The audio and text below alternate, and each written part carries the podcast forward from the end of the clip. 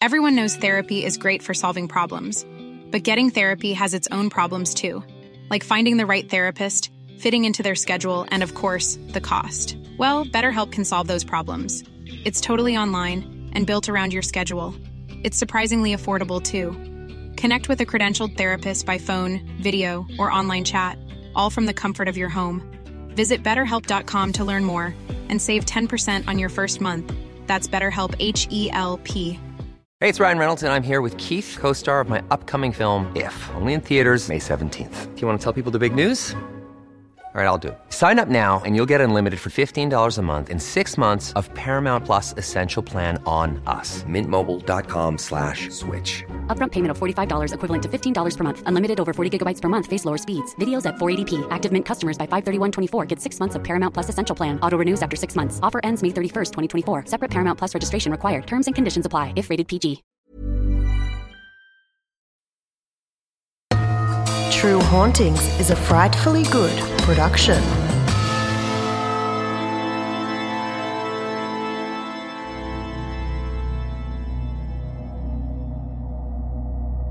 At the height of Puritan New England, Captain John Turner I built a home for his family on the coast of Massachusetts Bay. This simple two story, two room home circled a tall chimney to keep in the warmth during the chilly winters. The house would expand considerably over the coming years, and features would be added, removed, and added back again to match various styles over the decades. But its famed Seven Gables would become the home's most iconic feature. Hi, I'm Renata. And I'm Anne, and in this episode of the True Hauntings podcast, we take you to Salem and one of the most famous landmarks in that city, the House of the Seven Gables, and we dig into its history of ghostly residents.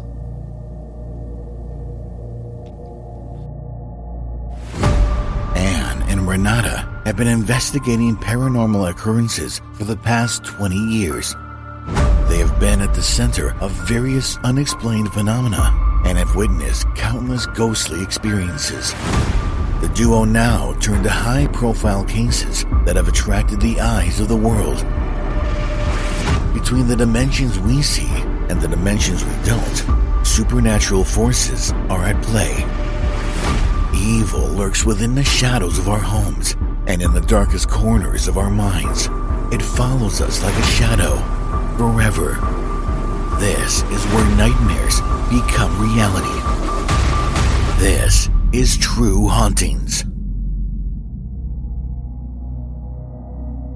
I just found this blog and must tell you about my experience at the House of the Seven Gables. The Saturday before Halloween 2005, my older sister and I took a drive and toured Salem. A lot of celebrating was going on due to Halloween being in two days. We ended our tour with the House of the Seven Gables.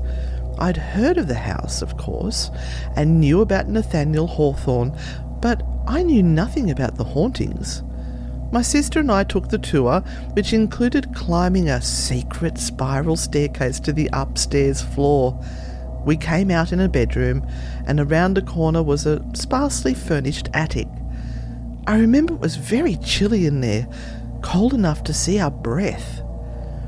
As the tour guide explained how the attic had been used by the servants, my eyes travelled down to an old mattress and pillow laying on the floor.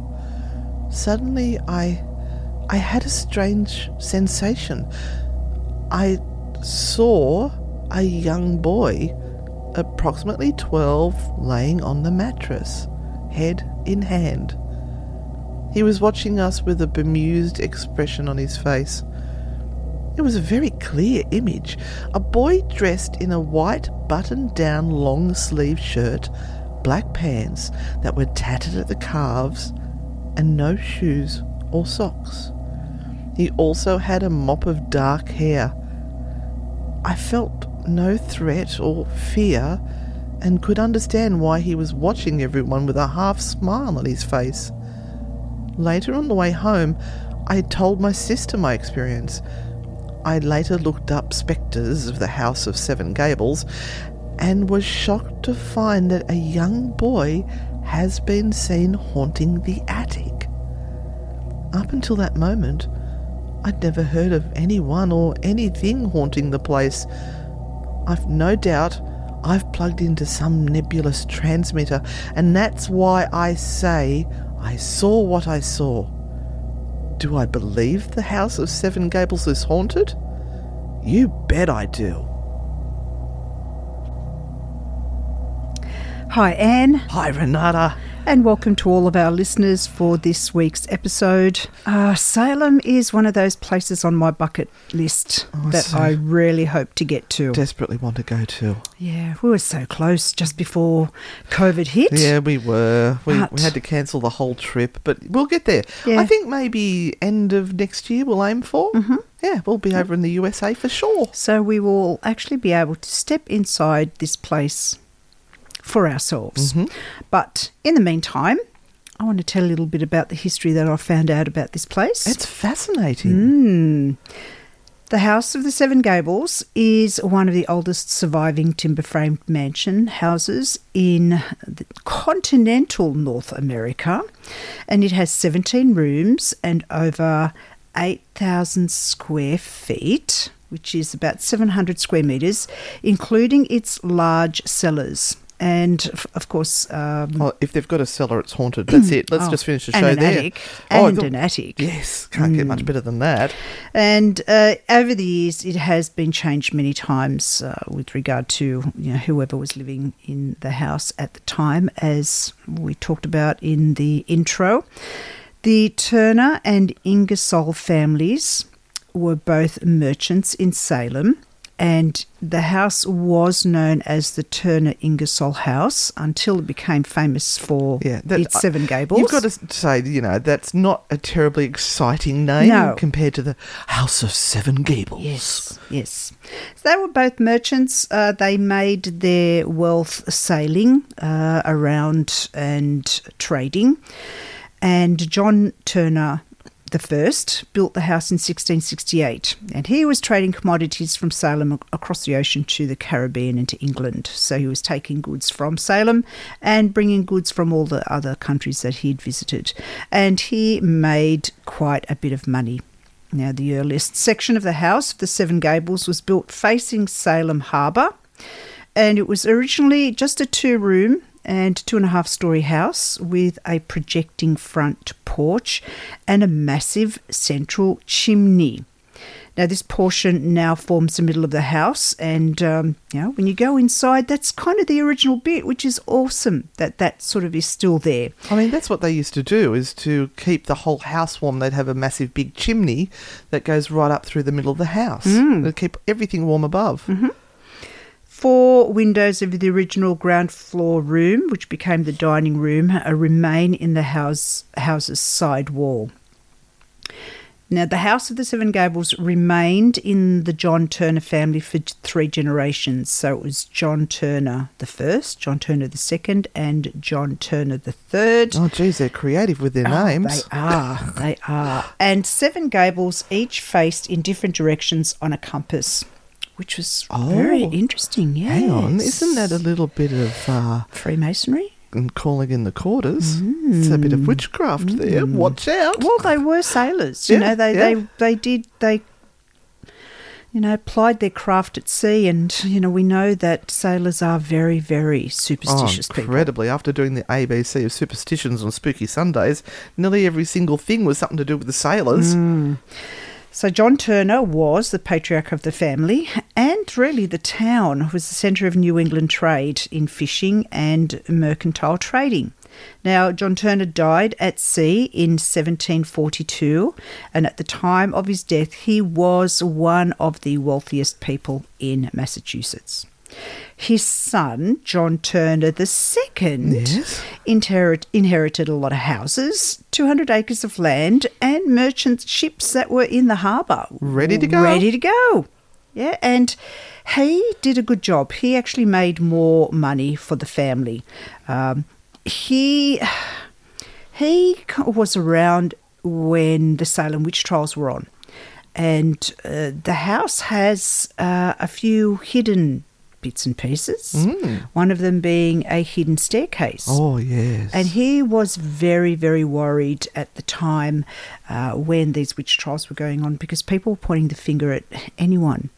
And, oh, any secrets anywhere? Mm. Oh, and so he hid his sister for a period of time within the house using this um, hidden staircase and hidden rooms just in case. Just, just to keep her safe in case things went, you know, a, a little bit so nobody Cray could cray. steal her away and and do horrible things to her. Yeah. Yeah. Now, John Turner III inherited the house of the Seven Gables in 1742, and uh, it kind of fell apart when he. And this is kind of what sometimes what happens when you inherit great riches and you don't actually spend your time uh, exhaustively making those riches. Yeah. So he kind of. You know, I, I guess dabbled in excesses and did things that uh, he wasn't uh, well um, Well, he, he spent the family fortune. yeah, he spent the family Instead fortune. of Yep. he didn't learn the trade, or maybe the trade had changed by the time he got to the the family business. I don't know. I, th- I think I still go with he didn't make that money. No, He inherited it, yeah, and so he he did a few frivolous things. a little bit entitled. Mm, we know all about entitled people. oh, we don't do. Don't even start us. So he, he had to actually sell the house in 18, 1782, and that's when it left the Turner family and was then sold to the Ingersoll family. Captain Samuel Ingersoll was another merchant seaman. So it went from one to another. He traded around the world though. So as John Turner had a small area uh, that he made sure that he did his trade in. John Turner, um, sorry, Captain uh, Ingersoll had a much bigger enterprise going on. He made a huge fortune and uh, he gave the house to his daughter to look after. Now, by this stage, this home was already established uh, within Salem's history because it was sort of associated with the Salem witch trials. And uh, there was another person that came into the household at this particular stage, and it was a young lad by the name of Nathaniel Hawthorne. Now, Nathaniel, as a young boy, injured his leg and he was quite restricted to the Turner Ingersoll mansion for about two years. He was a cousin of Susanna, who was looking after the home at this particular point in time. And Susanna and he had a great relationship, and Susanna would tell him stories about the Salem witch trials and things that used to go on in Salem. Um, as a young lad, you can imagine how this had filled his head um, until he realised that um, the judge during the trials was actually a member of his family. yes. And this really upset him deeply as he found out more and more, to the point that when he grew older, he actually changed his name. Oh wow. He added a W to his Oh, name, okay. making it Instead of Hathorne. It was Hawthorne. Hawthorne, yes. Ah. He, of course, learned everything about um, the house and uh, became a writer and created a famous novel called The House of the Seven Gables. He added an element of superstition and ghost stories and curses and everything to the house that did not exist before that. And this is a very interesting story about this house because this is the point where everything changes. Does the original house create the book or does the book create the house? Yes, I was actually saying to that to you before we started. Like sometimes th those boundaries are blurred. Mm-hmm. Now, Nathaniel was uh, a quite a scallywag um, Oh, he was a naughty boy. Was in he? Salem. He did have other jobs that he was doing there, uh, but he had uh, quite a bit of a reputation, which he loved to exaggerate anyway. So he was quite well known, and So he was a um, creative. he was a creative, absolutely. And he, as mentioned before, he spent a lot of time with his second cousin Susanna and uh, the Ingersolls' adopted son Horace Conolly. Uh, they would entertain in the house. Uh, at this stage, too, Ingersoll uh, changed the house, so a number of the gables were gone by that stage. He changed it um, to suit the architectural trends of the time. Oh, that's and. Um, because Susanna also knew a lot about the house's history, this is where she really developed this storyline of the Seven Gables in Nathaniel's brain. Uh, and he continued this uh, within the book. Now, he wrote the book in 1851, and this actually injected a lot of um, interest in this place that was kind of slowly dying away. It was it was really just a, a family home, uh, and all of a sudden it gained popularity because this book was out. It was going really really well. People were becoming uh, interested in coming to see this place. Uh, Salem was also growing in notoriety because of the witch trials. So people uh, were visiting. Um, the harbour was very, very busy. Of course, the house sits very closely to the harbour. And um, he was moved to conserve this place. He really didn't want this place to be knocked down because it was, by that stage, in, in really bad condition and pretty well ready to be torn down. Now, uh, in 1879, Susanna uh, had to sell the house. Uh, it lay barren um, and it became in even worse um, condition for a couple of years. In 1883, it was purchased and renovated by the Upton family, who made it their home. And in 1908, a uh, philanthropist by the name of Carolyn Emmerton bought the house. And she noted that most of the Seven Gables had vanished uh, and the house was incredibly changed from its original. And in 1910, she founded an association to restore the house to what it originally was. And from that point on, really, the house was paying for itself. Yeah. It- people started to come in and um, be very, very interested in it. She turned it into a museum and settlement home. Uh, she made the alterations that were inspired by Nathaniel's novel, and it uh, was brought back in line to what it authentically would have looked like that, that colonial style. She uh, added gardens like were mentioned in the book. She put a well in that was mentioned in the book. Um, there was a secret staircase leading to the chimney in the attic. Uh, and from that period on, really, it it has sort of gathered this momentum as this living, breathing museum that Yeah. attracts everyone. It's like the house is A living- alive. yeah. Yeah. And Nathaniel even uh, mentioned that when he was um, creating the book, he always believed that the House of the Seven Gables was a living, breathing entity in Salem. And he wanted to make sure that that was a legacy that was left behind. They've actually moved his birthplace home onto the site now as well. Oh, So. Nathaniel's home, where he lived, is also part of the museum area around the the House of the Seven Gables. Right. And that's about me. Oh, okay. um, all right. Well, over to me now. Now, I just want to give you a a little more background that will allow the understanding of the the ghosts or the possible ghosts that are there, or let's call it a haunting. I think that might be a better way of call, calling it. So, you mentioned that Nathaniel's uh, great great grandfather or something like that was involved with the, the witch trials. Mm-hmm. so he was one of the chief judges.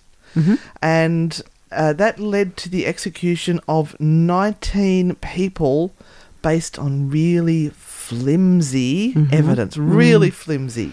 Mm. Uh, now, Nathaniel really took it to heart and he felt that what he had done, his grandfather had done, or the whatever the relative connection is, um, was a stain on the family's name, and as you said, he changed it, and he thought it was a, a horrible injustice, and he actually wanted to teach people um, through his stories what they had the, the, the horrible crime they committed, but obviously using different names. So he used the name uh, as the family Yeah. that was there in the Seven Gables. And the idea with the storyline, because I haven't read the book and I've just tried to gather the information, is that uh, using the hysteria that was around at the time of the witch trials in Salem, this Pynchon wanted some land for himself, so he accused somebody of being a witch, falsely accused. That neighbour got executed, the one he wanted the lands, and uh, he was then able to obtain those lands. Uh, and allegedly, they placed a curse on the Pynchon family. All right, so that that's the basis of the novel and what happens there. Uh, there was this great little quote here. So it said Nathaniel was similarly troubled by what his ancestor had done because it was quite similar and felt that the actions of the uh, almost supernatural inheritance he couldn't rid himself of. And he wrote the book called The Scarlet Letter. Mm-hmm. And at the start of that, in his prologue, he said, Judge Hawthorne made himself so conspicuous in the martyrdom of the witches that their blood may fairly be said to have left a stain upon him. I know not whether these ancestors of mine bethought themselves to repent and ask pardon of heaven for their cruelties. At all events, I, the present writer, as their representative, hereby take shame upon myself for their sakes, and pray that any curse incurred by them may now and henceforth be removed. So he's brought that curse into reality. Yeah. He's actually taken it out of his story Yep. And made it a real thing. Yes. Even before he goes deeper into the story. And this is the thing about curses. So you quite often will have people in readings come up to you and say, "I think I've been cursed," and what do you say to them? well, if you believe it, you have been. Yeah, because part of humanity, part of life, is that shitty things happen. Mm. And if you believe you are cursed, then you are going to attribute that Yep. to a curse. As it Where- has been done in centuries before. And it's just everyday life. Yep. Uh, all right, so whether there was actually a curse laid towards Judge Hathorne, mm-hmm. nobody really knows. But some do believe that these malevolent forces have remained at the House of the Seven Gables. Mm-hmm. The retribution of what was done wrong to them. Mm-hmm. I found this amazing paper, which I'm going to get to at the end, which talks about hauntings and what they are and what the House of the Seven Gables has done to the culture of hauntings mm-hmm. in America. Mm. It's it's like wow. Now, interestingly enough, there is actually not a lot reported about hauntings. Uh, I was worried that there were going to be this mixing up between the ghosts that appear in the House of Seven Gables and the the the ghosts that people see. Mm-hmm. I have some story, but Yeah, it, it doesn't help that some of the major articles written about the house say that no one ever died in the house. Well, and, there- and there should be no hauntings associated with it. there is one person, according to the notes I had, that was born and died in that house. Uh-huh. One person. Yep. And I think it was Susanna. Okay. So, uh, but I the tour guides de- firmly deny that there are any ghosts or ghouls within the premises, and they try to stop the rumors, but obviously it, people mix the fact and the fic- fiction. Do you know what this place reminds me of? Jamaica Inn Uh huh. With Daphne du Maurier, who, Yes. who wrote that story. And when we went there, they've got the outlines of the bodies, or they have little signs saying this is where somebody died. Yes. And people get confused between what was the real story of the place and the novel. Mm-hmm. I mean, it could be based on something that happened, but it's not a historical thing. So I think the tour guides are denying anything that's going on in the house because they don't want people to get the story of the the novel confused with the actual reality of who lived within the house. Mm-hmm. Uh, a bit like Maitland Jail, they just like to have that historical facts, and sometimes some of them don't like the, the spooky side of it. Mm-hmm. They just want facts. Mm-hmm. I understand. Now, that doesn't stop the fact that people have seen things there. So, visitors have seen shadow people. They hear ominous murmuring, especially late at night. Uh, there's reports of generally a strange atmosphere that surrounds the property and the grounds. Now, there are reports of two spirits that are recurring. The first is a small boy who loves to play in the attic. Now, he's said to make noises during tours or peek out from windows on the upper floor. And there's been at least one time that the boy has been seen scrambling up that secret staircase only to disappear after being trailed up to the attic. And my opening uh, statement, uh, the, the soundscape, was all about that boy. Now, there are some that claim that that boy that is seen, his name is Julian, who was the son of Nathaniel Hawthorne. Right? But there isn't any record of him even visiting the home ever. Why would he be a ghost there? Oh, yes. And the description that that lady saw sounded more like a, a, a ruffian or a um, a servant or something like that. He didn't sound like he was the son of a, a reasonable, well-off author. I'm not sure if Nathaniel was or not, but uh, yeah. Now, the other spectre that is seen quite often is allegedly Susanna Ingersoll. She is thought to wander through the halls of her firm, former home. Guests have claimed to see a woman in white peeking down through the windows. So we've got our woman in white. Yes. Got to have that. Watching as people are going in and out of the house and around the grounds. Are they really ghosts there or are they the expected ghosts there? You've got to admit, Salem has the reputation for being very spooky. Are people just hyped up, ready to have an experience at this house? Is it because the book is about, um, you know, the curses and the traumas and the ghosts seeking revenge? Don't really know. Have, has has have ghosts been created for the house Exactly. over the years of speaking about them? I look while I I have some TripAdvisor reviews. We always love a TripAdvisor review, but while I was just researching, I found a little interesting fact. Would you like to hear it? Absolutely. It's got nothing to do with the ghost, but it could have created a ghost. Um, while they were doing tours uh, at this house, they came into a room that had a large fireplace, and that's when um, the guide was telling them that in the 17th century, the women in the kitchen would soak their skirts in water. Now, do you know why they did that? So they wouldn't go up in flames. That's right. So they wouldn't catch fire. You imagine being in winter and you've got wet, wet dresses. Oh, um, yes, because if you went up in flames, the the way they were buttoned up and trussed, Oh, they- you'd, you'd die. you wouldn't get Yeah, you wouldn't get through the doorway. Yeah, so there were horrific deaths that happened because of that, and that's what they learned to do. They Mm-hmm. anyway. Back to the story. I'm going to jump into um, some TripAdvisors. Mm-hmm. So this one was called Historic and Haunted, a review of the House of the Seven Gables, and this was back in 2011. Uh, who wrote this? I've lost their name anyway. All right. I actually visited the House of the Seven Gables back in 1984 with my first husband. The tour of the house is enjoyable and very informative. However, for us, the highlight of the tour was witnessing a rocking chair in the attic rocking by itself. At first, we thought it had been rigged as part of the tour, even though the tour guide and most of the group had already left the room. But when we inspected it closely, we found no wires or strings or anything that could have caused that chair to rock or move. It was an experience that I'll never forget, and I hope to someday return to the House of the Seven Gables and visit whoever or whatever sat in that rocking chair. Mm-hmm. Very nice. That's good. I like mm-hmm. that one. I like that one.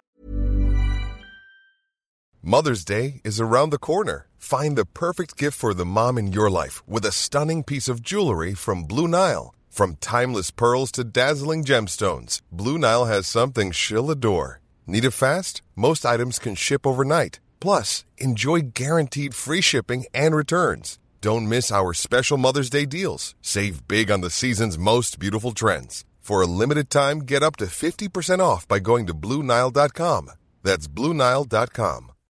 Millions of people have lost weight with personalized plans from Noom, like Evan, who can't stand salads and still lost 50 pounds. Salads, generally, for most people, are the easy button, right? For me, that wasn't an option. I never really was a salad guy. That's just not who I am. But Noom worked for me. Get your personalized plan today at Noom.com. Real Noom user compensated to provide their story. In four weeks, the typical Noom user can expect to lose one to two pounds per week. Individual results may vary. Burrow is a furniture company known for timeless design and thoughtful construction and free shipping, and that extends to their outdoor collection. Their outdoor furniture is built to withstand the elements, featuring rust-proof stainless steel hardware, weather-ready teak, and quick-dry foam cushions.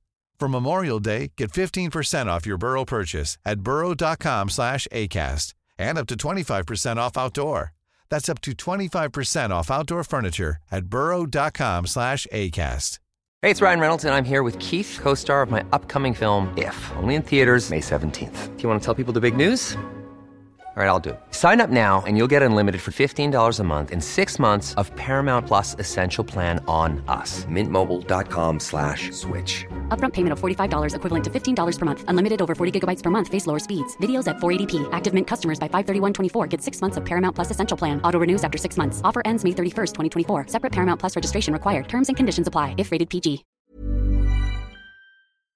Um, all right, this one is uh, from 2014.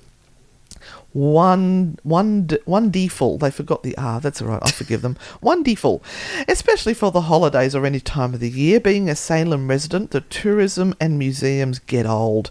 However, the House of Seven Gables is always a joy when we visit, which is numerous times, not only just for the store, but for the tours. The Ghosts of the Gables we've seen three times in five years, and every time it's done impeccably. The lighting is great. So! Ah, so they're saying that it's created for Well, the no, people. this this is an actual theatrical thing they put Yes, on. mhm. The actors are professionals, speak loudly enough to hear and clearly, and they, their acting is wonderful.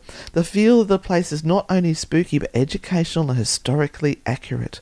We plan on attending our first Christmas at the Gables event this year, and very much look forward to it.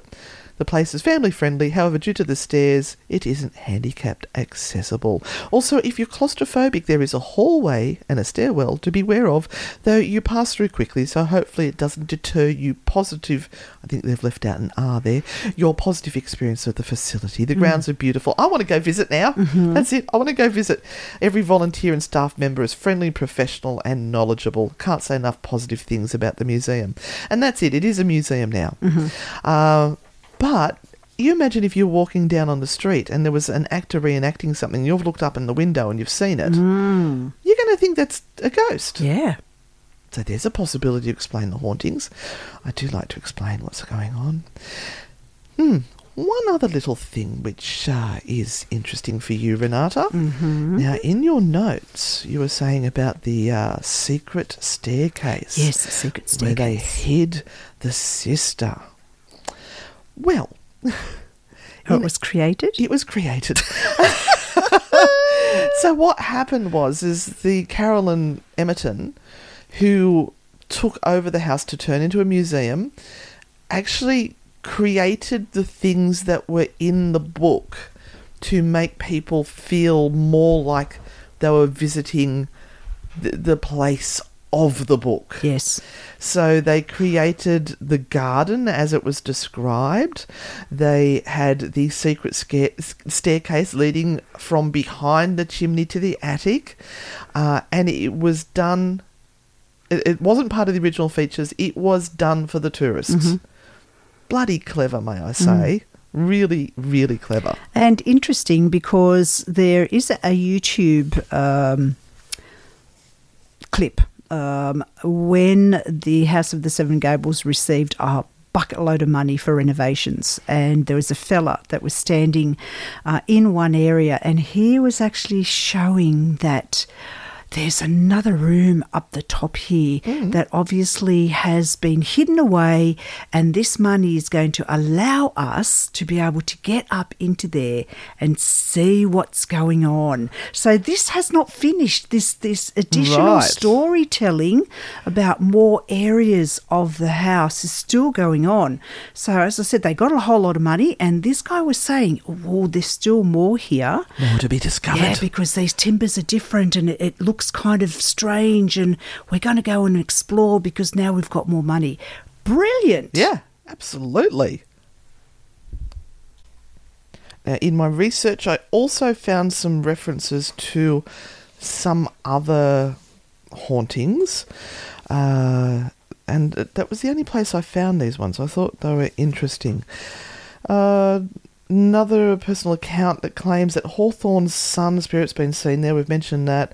Uh, they're talking about this person called Lisa who decided to take a tour of the house, and um, oh, she snapped a photo whilst on the tour outside, and in the picture, you can make out the picture of a young boy in the shrubbery. We've got a boy in the A shrubbery. boy in the shrubbery. Yeah, yep. Mm, that's, not, get- that's not pareidolia at all. that, that sounds like we could get a T-shirt. Can we have a T-shirt of the boy in the shrubbery? A very Monty Python. There's another spirit that's said to be haunting the house, and that's of a woman who is sometimes doing the work of a seamstress. She is seen sewing and walking the house. That could be Susanna. It could be. Yeah. Some claim that there is a residual haunting on the staircase. The apparition of a black man has been seen going up and down the stairs. Now, this is from the uh, podcast History Goes Bump, and they've, they've normally got really good stuff there. Uh, I couldn't find any other reference to this man that's been going up down the stairs, but as they pointed out, that the stairs were only newly built from 1908 onwards. So this is one of these things is somebody created the haunting or is it part of what they expect a haunting to be uh, or is it just some psychic who said oh i can sense there's a man on the stairway over there and now it becomes legend Yeah, it's that's still a hundred years though. Um, Yeah. You know, well over a hundred years. There could have been over time, you know, different people who worked at the museum. Yeah Don't know. Yeah. Uh, there's also uh, people feel like they're being watched as they go through the house.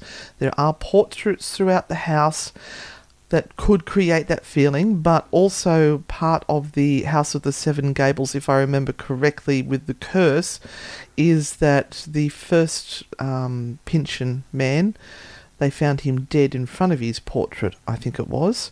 So maybe that's part of the story where mm-hmm. people are getting that feel, oh, there's the portrait, or mm-hmm. yeah, I feel like I'm being watched. It all sort of blends across, but I love how the tour guides are trying to separate it out. That's that's really cool.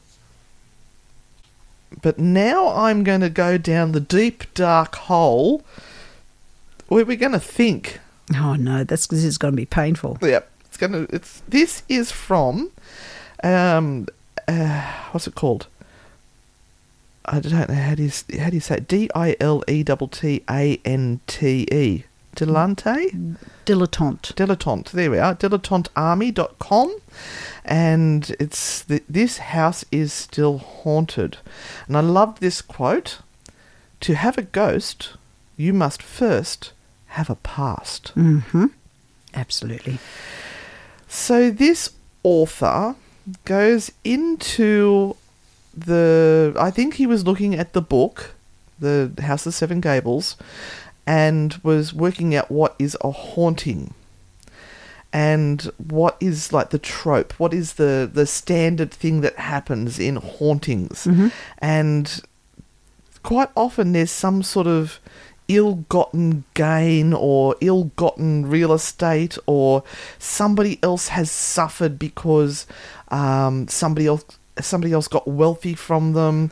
Uh, it's it's sort of like there's something bad has happened that that stain is there and sort of sticks to the place Oh, I hope I'm going to make sense. I would have really liked to have had a, like a couple more days just wrapping my head around this because it's really, really good. So what he was trying to say was that the author, the way he has written the book, was trying to teach people lessons from the past so that they would learn how to behave better in the future. So he was saying, like, past evils will destroy those who come to benefit from them. Mm-hmm. Uh, he even made reference at one stage or other to the Amityville house, how there was that horrible murder that happened there, uh, and it was a wealthy sort of family, and the Lutz family came in and they thought they were going to be above everyone else. They were going to be fine. Nothing was going to worry them about this house with this stain on it.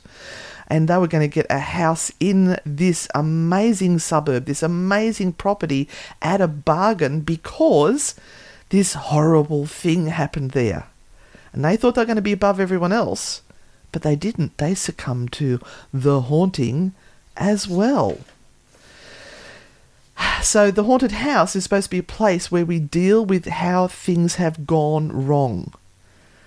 And Yeah. you, you've got to work through what has gone wrong in that house to be able to deal with the haunting of the house. Now, the United States is talking about the United States is a nation where people believe ghosts are real, Mhm. and they've done Yep. surveys, and the surveys say that so a huge percentage of people believe that ghosts are real.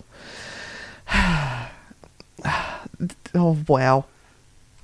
So the house is not haunted by ghosts or demons. It's haunted by memory. It's haunted by memory. It's haunted by the deeds of the people that happened before them. Mhm. And the real person was the judge who convicted those, well, one of them that convicted those souls to die. Yes. And other people would have gained from the death of those people. Yep. Uh, maybe not him directly, we don't know. But it could have been a way for him to gain wealth. Now I'm just going to quote a little bit more from this article. Across this history, across history, the word haunted provides a vocabulary for the forces outside an individual's control. Yeah. Yeah, we got that. Mhm, yeah. Uh, and as well as the way that we as individuals are constrained by them, even especially when we cannot perceive or even comprehend what they are. As Sigmund Freud points out, haunted is already a limited translation of unheimlich. How'd I go with my German? Very good. And the repeated description of houses in uh, particular as haunted illustrates some of the ways that this vocabulary guides both thought and actions. Being haunted is, in a sense, the experience of being constrained, whether by another's will or by the blunt necessity of historical circumstances. So, if I tell you a house is haunted, you might expect to encounter ghosts, dead bodies, devils, but what you'll find is actually worse. So, what. Hang on. So this is this whole thing again about feeling out of control. Uh, you you can't control the circumstances of things that are happening around you because of what you perceive to be a haunting. But what they got down to here is they got, got onto the Indian burial grounds. I thought you're going to love this. Uh, they were saying that the haunted houses often attribute the haunting to a specific place, like Indian burial grounds. Like Mhm. they'll say this house is haunted because it's been built on top of an Indian burial ground, and they're blaming the Indian burial ground. Mhm. What they're not actually addressing is the stain Mm-hmm. that they have done something wrong Mhm. By building a house on an Indian burial ground. And they're not acknowledging the history of what has led up to that stain. Uh, for example, the, the dispossession and the violence against the, the Native Americans there. But they'll all jump up and down and go, oh, it's haunted because we're on a Indian Mhm. burial ground. Do you get where I'm getting at with all of this? So it's it's all about trying to blame someone or something, An external thing. rather than dealing with the horrible stuff that actually went on to create all of that.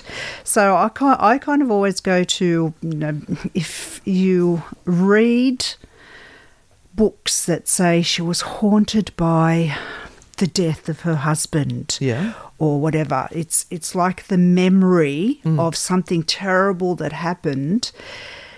It can't be erased. It's there.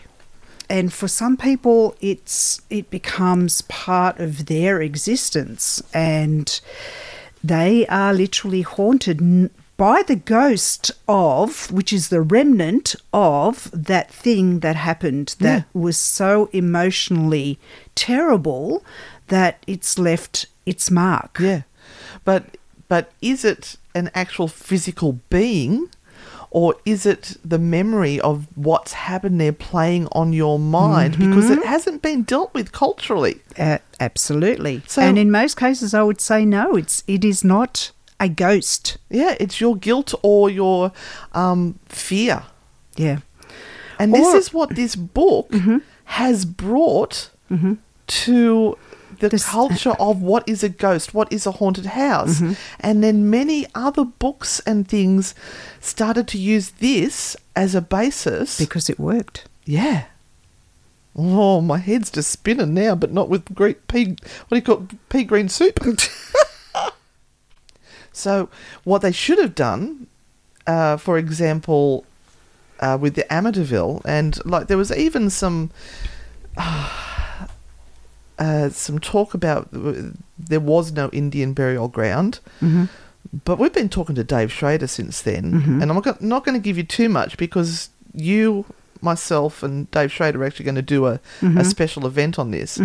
Um, He says different things. he says different things. Yes. He Yes. he's actually saying that there was an Indian burial ground there, but we're not going to tell you how until you listen to that podcast. Uh, and that's coming soon, we hope. Maybe after the next trip. the, the thing is that if you look at where all of these, like, the world wasn't created yesterday. There is trauma everywhere Yeah. in the ground and in the environment and in places. Um, spiritual communities have dealt with these things differently over the centuries by creating sacred sites and creating places where they can take time out to revere the ancestors and to bring them healing and to bring them um, a sense of peace. This doesn't happen in the Western world. no. What do they do if they've got uh, an Indian burial ground that they think they've got a haunting from? They build over it because it can make money. No, no, but what, what do they do to solve the problem of the haunting? They call in a priest. Uh huh. That is not showing respect to the the ground that is there. Uh-huh. What's that going to do? Nothing. It, or it's going to make them more angry that that's happened because it's not respecting what has happened to the trauma on the land or the house or whatever it is. Yep. Which is why you should go and get whoever is culturally involved. It's like if there was some sort of Aboriginal spirit here, we wouldn't go and try and fix that. Absolutely We not. would go yeah. to uh, an elder of the Aboriginal clans that are here and say, um, "These people are having issues, and this is not our place to do it. Would you be able to speak to them, please?" yeah. Is is your mind spinning? It's no because Oh, right. I yeah I, I I understand this part of it. Mm-hmm. I understand this part of it. Remember, um, All right, we're just we're trying to gather our thoughts, so just bear with us. All right, go Renata. uh, yeah, it's. We met Jeff Belanger uh, quite a number of years ago when he came out um, to do a paranormal conference that was here in Australia. But uh, Jeff's written quite a number of books, and he has a really great quote. And I don't, I can't say it one hundred percent the way he writes it, but it, it's something that goes along the lines of, you know, a, a haunting is like history trying to be heard. I love that. That's great. And it is. It's like It an echo It's of an the echo. past. They want to tell the truth. Yeah, that is is stuck and becomes. But but yeah, if we keep layering in rubbish, rubbish, then that's the echo that's going to be there yeah, because people create things. and does that first echo disappear, or become uh, even more Thin, I suppose. It dissipates. or aggravated Ooh, if it's intelligent. by the fact that we're not telling the truth? Yeah, I hope you guys are sort of enjoying the um, sort of sideways slant we're taking on this one at the moment. But I had to go back to the Indian burial grounds because in the book, The House of the Seven Gables, he actually refers to the uh, the headman Pyncheon, who he felt he was more superior than everyone else because he had uh, land, he had wealth, he had everything. But there was one thing he needed to find, and it was for some Native American ground, which was a legal document that would prove that he was the owner. Mm-hmm. And then if he could find that missing thing, he would feel complete again. Um, so it was like this this part of him that he wanted to prove it was his land, Mhm, and this is to mhm. do with the one that was um, falsely accused. Mhm. So they, there was a bit of a summary here that they gave us about the ownership can feel strange when possessions are haunted. So if it feels like the house was haunted, uh, the only the idea of owning and being in control is challenged if a ghost is present. And it's like that says, You will never own me. Yeah. You will never own this place because it can never be yours. Yeah, that's right. Haunting house stories often attribute the haunting to specific places like Indian burial grounds instead of acknowledging the problem that happened there. Yeah. Now, the Pyncheon family claims superiority based on possessing a piece of land. Even if they prove their ownership, it won't make them feel complete or whole again. It's like this missing piece because there's this mysterious bit of paper that's disappeared. Mhm. Uh, and, oh, yeah, anyway, let's. Wow, all right, I know. I'm just. My mind's just spinning. That I, there's another really good quote here. Uh, see if you like this. Horror. Horror teaches us to love which hurts us, threatens us, could kill us, and haunted houses teach us to live with the strange uh, and that contradictory love. How many times have we had parents say, Can I bring my five year old to your tour? They love this stuff. Mm-hmm. Mm-hmm. How many times do we all watch horror movies because we love them, but we can barely look at them? Mm-hmm. Uh, part of that is this wonderful feeling that it's happening somewhere else to someone else and not to us. Yeah. Because living through that is terrifying. And there's part of our darkness that loves that terror, but is afraid of having it happen to us. As long as it's happening to somebody else, I can look at it. Yeah. But don't talk to me about it if it's happening to me. Yeah. Uh, it would to, and this is what we say to paranormal investigators. They're going into people's homes and they're going, "Oh yes, you've got a demon. You've got this. You've got that." The family's terrified and they don't know what to do. And the investigators go, "Yep, that's what's happening. Bye," Mm. and leave them in this state Mm-hmm. Because they don't know how to deal with it themselves. Because it's probably not ghosts. It's these poor people who are in this state of terror and creating their own issues. And the, and the worst thing is, as you just mentioned, if they love it enough not to let it go, because it forms an identity for them, they become the victims.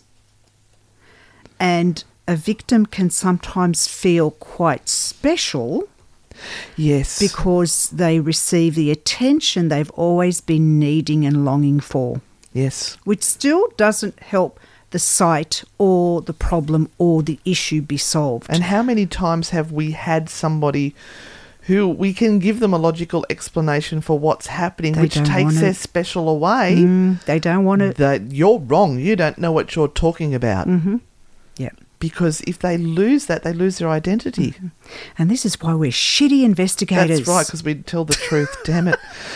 Oh, oh, I'm starting to wonder now if we're on an episode of Diary of a Ghost Hunter or, or True Haunting. We're on True Hauntings, No, aren't we? look, the, the, the point of all of this is that this book did change the way people looked at hauntings. Yes. This book changed a lot. And um, it was in a, quite an appropriate time, happening uh, in an appropriate place because the Salem witch trials were all about mass hysteria. So there was guilt Yes. that was laden into this town. and there were people who made money out of the Yep. blood of these people, Yep. Yep.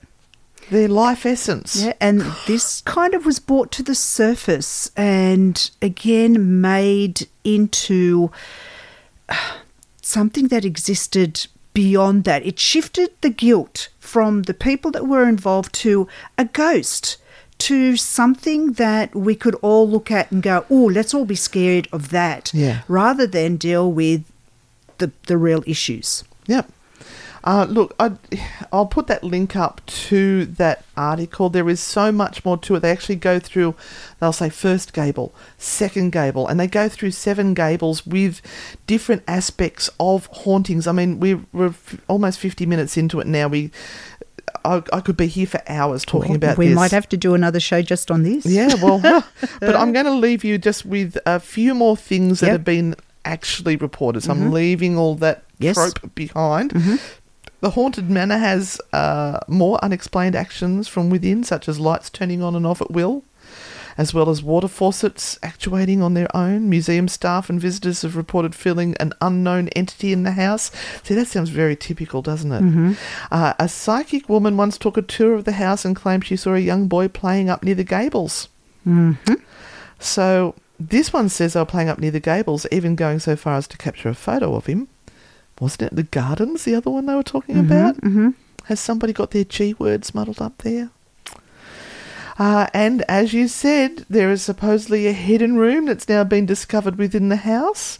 A dining room where musicals and dances were once hosted. That sounds like a big room. hmm It's apparently those rooms are tiny in there. How could you hide a big room like that in a haunted house? Hmm, Anyway, this that was from salemghosts.com. All right, now, wh- where do we go with this? Because we've now got a book written about the house that has become the trope, the, the guideline for hauntings and what people fear, and the the fact that they're not acknowledging um, the like the Indian burial grounds or the slave trade or the murders within the house and Yep. you've made some gains or you got it as a bargain because Yep. somebody else suffered there. Yep. Um, there, th- this happened within this house. Mm-hmm. There was a man who condemned, well, partly, well, you know, one of the Mm-hmm. judges who condemned 14 people to die. And they weren't guilty. They were, it's just very, well, it sort of fits the, the deal, so let's kill them anyway. Yeah. So, is this house haunted? Are the staff trying to keep it quiet because they don't want it muddled up with the story of the book, or, or uh, is it haunted? What's going on, Renata? Oh no. I don't know. I can't say. I know. can't, I've I've never visited. I've I never know. been. I, it's not my place to say whether it's haunted or not. Yeah, the stories aren't terribly convincing from what I've read. Uh, I, I don't know. I well, I don't even. I don't think they'd allow a paranormal investigation in there somehow or other. Don't know. Um, I'd still visit. I, I still want to go to Salem. Yeah. absolutely, I would and visit see the place, place. yeah. Um, is it haunted? Let's let's leave it be. Let's Yeah. let's do something nice for the House of the Seven Gables and honour the Turner Ingersoll families Hmm. for having created. Um, The museum and everything there. and and A place to um, visit? finance for the township. yeah. and um, And I'd like to thank Nathaniel Hawthorne for writing that, Mm-hmm. and then the the person that's written this other article for helping me understand where the the typical haunting of a house came from Mm-hmm. now. And let's just say we're going to be haunted by this story for a very long time I'm- into the future. I'm going to be stewing on the information on this one. Mm. Anyway, guys, that brings us to the end of this week's episode. I hope you've enjoyed the little bit of a change up in this, a bit of a discussion on what we thought was going on, and I've, I've really enjoyed it. It's really made me think I need to go and have some Panadol now. but thanks for being with us. Don't forget, if you want to become a supporter, join our Patreons as a grand poobah and join the secret club. Find out what's going on in the, the background and uh, get some lives when we're investigating haunted houses. Or you can buy us a cup of coffee. Just look up buy a cup of co- what is it? Buy us a coffee or buy me a coffee. Buy me Anne a and coffee. Renata. Yep. We'll have the links below anyway, so you can see it there. Thanks so much for supporting us. Share it around. See you on the dark side. and remember, stay frightfully good. Boo.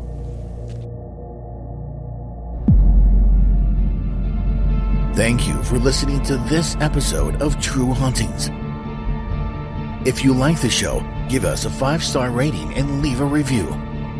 Subscribe on Apple Podcasts, Spotify, or wherever you're listening right now. For more on Anne and Renata, follow at Anne and Renata on Facebook, Instagram, TikTok, and YouTube, or visit their website www.anneandrenata.com.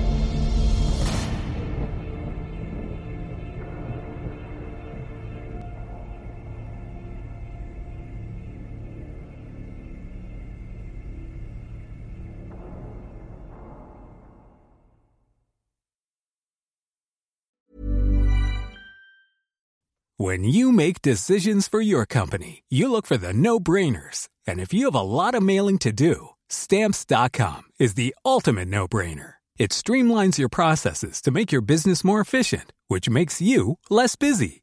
Mail checks, invoices, legal documents, and everything you need to keep your business running with stamps.com.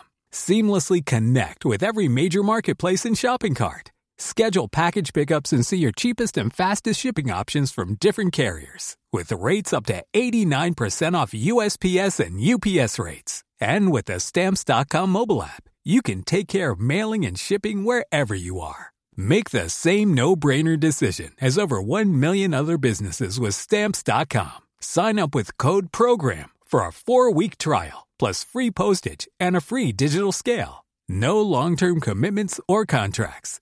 That's stamps.com. Code program.